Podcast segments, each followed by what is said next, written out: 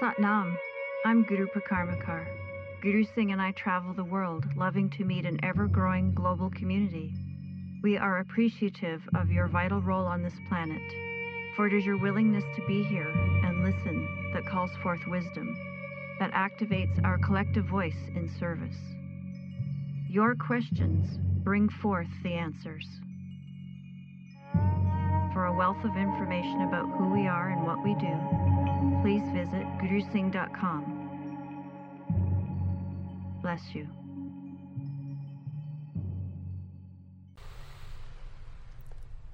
Mm, Satnam. What the yogis found, and working with the breath, is that when they weren't aware that they were breathing, they were breathing by the breather. But the moment they became aware that they were breathing, they felt like they were the breather. I'm taking a breath, I'm exhaling. I'm inhaling and I'm exhaling. And so what they realized was that if they could get really a deep connection with the breather while they were aware that they were breathing, that they would become the breathing, the breathing, but they wouldn't be the breather and they wouldn't be the breath. They would be that in between. And when they would recognize that, when they would actually come to that, and it's a subtle uh, meditation that we'll do this evening, when they would come into that breathing, being the breathing, suddenly they would feel the presence of the breather. And they called that, the in, in translation, they called that the infinite stranger. Because they couldn't, they couldn't recognize it. It had no face, it had no persona, it had nothing. But they were aware that they were being breathed. And that is such a scary realization. Because you recognize that you are seriously not in control. Because everybody feels like they're in control of their own destiny. But when you suddenly actually realize that you are nowhere close to being in control or in charge of what's taking place in your world, that's a revelation worth being afraid of. And that is where the expression of God-fearing comes from. Because that infinite stranger was the, whoa, that's low. The infinite stranger was the equivalency of what some people refer to as God. Hmm? Yeah. You ask Yogi Bhajan, where do you find God? And he said, what did he say in uh, Guru Prem? In the dictionary. In the dictionary. And he also said, only in the English dictionary. Because if you look it up in the Spanish dictionary, G O D isn't there.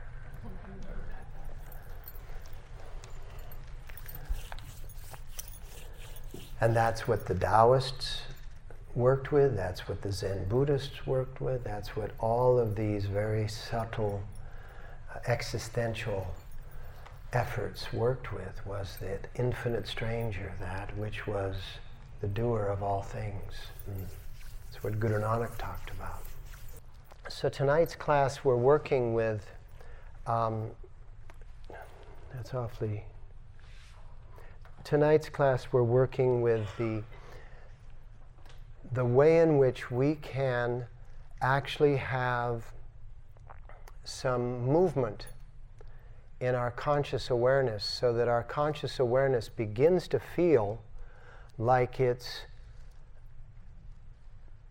shifting and dry and steering our life, because you know all of this indirect result is crazy making. We want to go, I do this, I get this. I do that, I get the other thing. Rather than what we're doing here, which is you know plugging and pulling and plugging and pulling, and all of a sudden we've narrowed it down to a particular thing. And that's what we want to do in life, because life should not be a guessing game. Life should not be darts. It should be laser pointers. You point a laser, you can get it right on the target. You throw a dart, you barely hit the wall. In life, everybody is throwing darts. But ultra consciousness is like a laser pointer. You want to be able to point it and get it exactly where you want to point it. That's the capacity of a human being being human. And what we've been doing for the last three, four hundred years since the earth went round, yeah, is merchand, merchandising. Everything has been about sales and marketing. Producing then came along once we had run out of the items that we were stealing from the cultures that were producing them, right? We were going around the world in ships to colonize wherever there was wealth, hmm? and we were bringing that wealth back to where we felt the important consumers were. White people. Hmm? The minority of the minority of the entire planet is what they call white people. Hmm? And the most minority of both the white men and the woman is the man. So the minority of the minority of the planet is the white man. And he's walking around with a big stick going, I'm in charge here, I'm in charge here, I'm in charge here. And it's a ridiculous charge, because the bottom line is that for the last three, four, five hundred years, it's been all about capital, the exchange of capital, until now it's all about pay to play. Now it's no longer about let's distribute capital so everybody has a fair amount. Let's distribute food so that everybody eats. Let's distribute the wealth so that everybody is fed and clothed and housed. That's what all of the other animal kingdoms do. They all take care. If I take care of you, then you're not subtracting from the community. If I take care of the entire community, then the entire community will end up taking care of me. And human beings have been the doers for all this time. I am the doer. And the greatest doer gets paid the most, and that which gets paid the most gets listened to the most, has the most important comments, even though they're absurd and obnoxious. Everybody is like, what did he say? What did he say? What did he say? What did he say? Yeah? Markets go up and down according to what did he say? And all it is is a child playing with a gadget. It isn't about the child. It's about the infatuation with the power that that child seems to have. But what if everybody just turned away from that false power? And that's why Yogi Bhajan came here, was for us to have something greater to pursue, so that we would turn away from that fallacy and pursue the ability to acknowledge what's really in control of us. And once we correlate with what's in control of us, that which is in control of us shares the control. And the one phenomenon that takes place in your life in which you can share that authority is your breathing. You can say, I'm not going to breathe. And you can stop breathing for a period of time. You cannot say, I'm not going to beat my heart. You cannot say, I'm not going to metabolize my food. You cannot say, I'm not going to have any thoughts. You're not going to have any feelings. You cannot stop anything or intentionally start any of your bodily processes except for one. And that is your breathing. And so consequently, the yogis realized that there was a tremendous amount of authority in a relationship with the breath. That if you could approach the breath with reverence, knowing that you're not the breather, and literally cooperating with the breathing, that you could end up moving on the wave of your moments into what is called the risk-levity quadrant, which is the quadrant in which love exists, the sensation of joy exists. In Yogi Bhajan's version was happiness. He said, happiness is your birthright. That didn't mean that it was a gift if you were good enough. That meant that it was a gift because you were born, that you were born with that right. And all you had to do was claim it. Claim your happiness. Hard to do when you have a lot of good reasons for being upset. Harder even still to do when you have a lot of good reasons for being angry. Because in the commotion of anger, there's use, there's a valid use for anger, but in its darkness,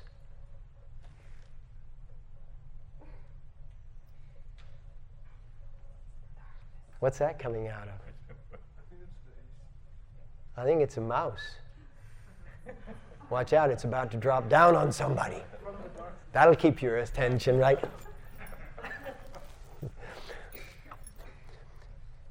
And so in that darkness, in the dark energies of anger, what is it that you want to be?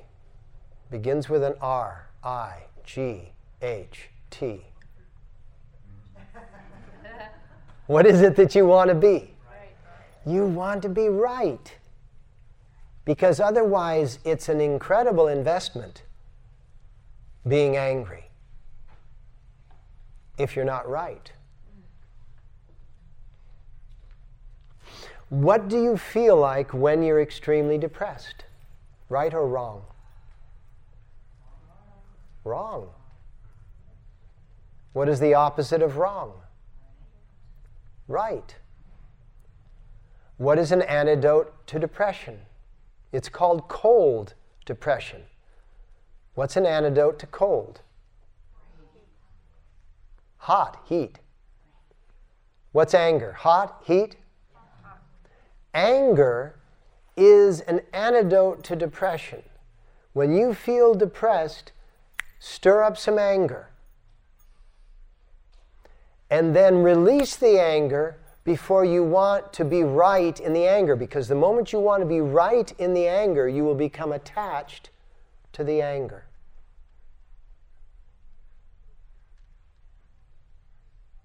The moment you feel you're the breather, you become attached to the breathing.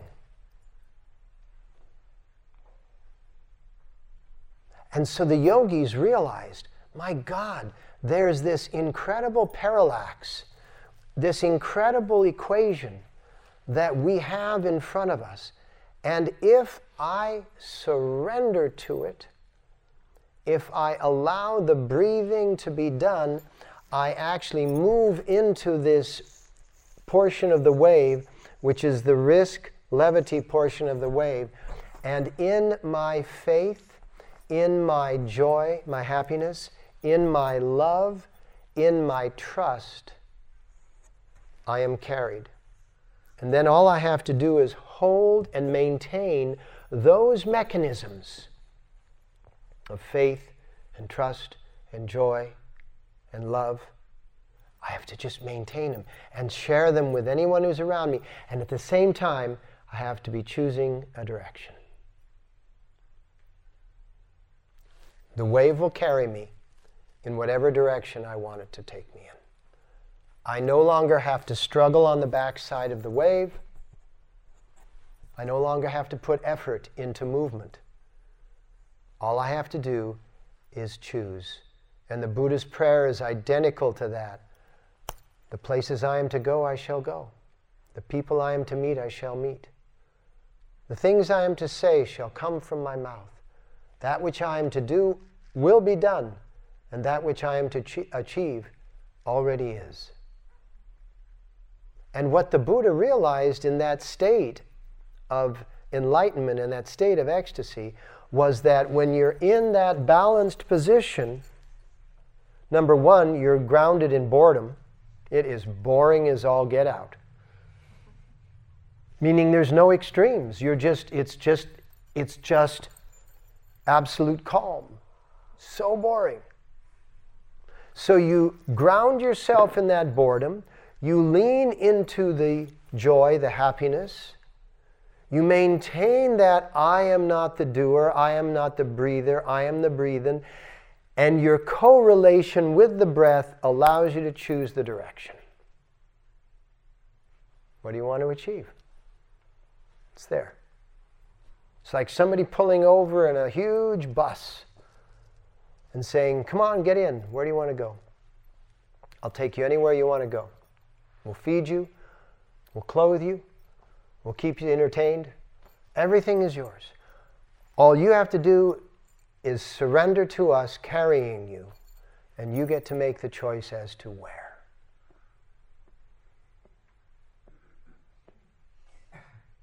It's giving up a lot of control, isn't it? Because when you're struggling, you feel like you're in control. When you're debating the great debate, you know?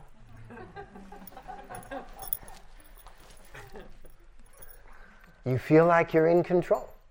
Or even if you feel like you're out of control, at least you're in control of being out of control. Huh? And that's hard to let go of. Because you may be out of control, but you know you're right. And out of control. But you're right. And that is impossible almost to let go of. And that is the culmination that this planet is coming to. So everybody is extremely insecure, and the most insecure is the white male. The most insecure is the white male. Because for hundreds of years, the white male felt like, ha-ha, we're in good shape. We're the, we're the ones that are in charge here.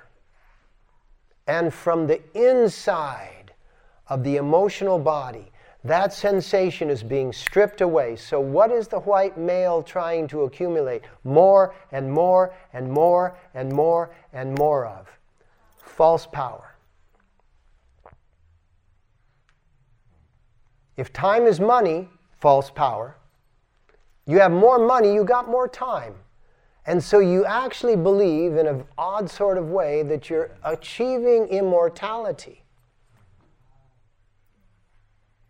by gathering money. It's called posterity. What does posterity mean? Post, what's that mean? After, correct? Terra. What does terra mean? Earth. Earth. Posterity means post-terra. It means what are you doing that's going to be for after Earth? You will live forever. You great man, you, you great white man, you. You great idiot. I'm not a white man. I'm, I'm actually a, a man of color dropped behind enemy lines. I'm a spy. But don't tell anybody. I'm incognito. I mean, we all are. All the, all the, well, we're not really white, we're kind of pink.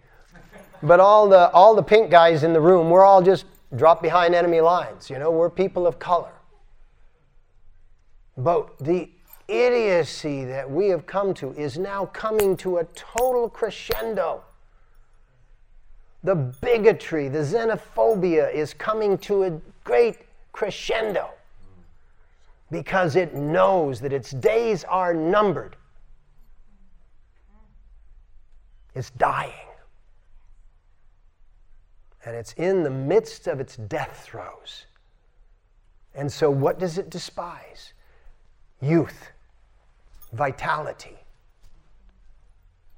And you just see it all across.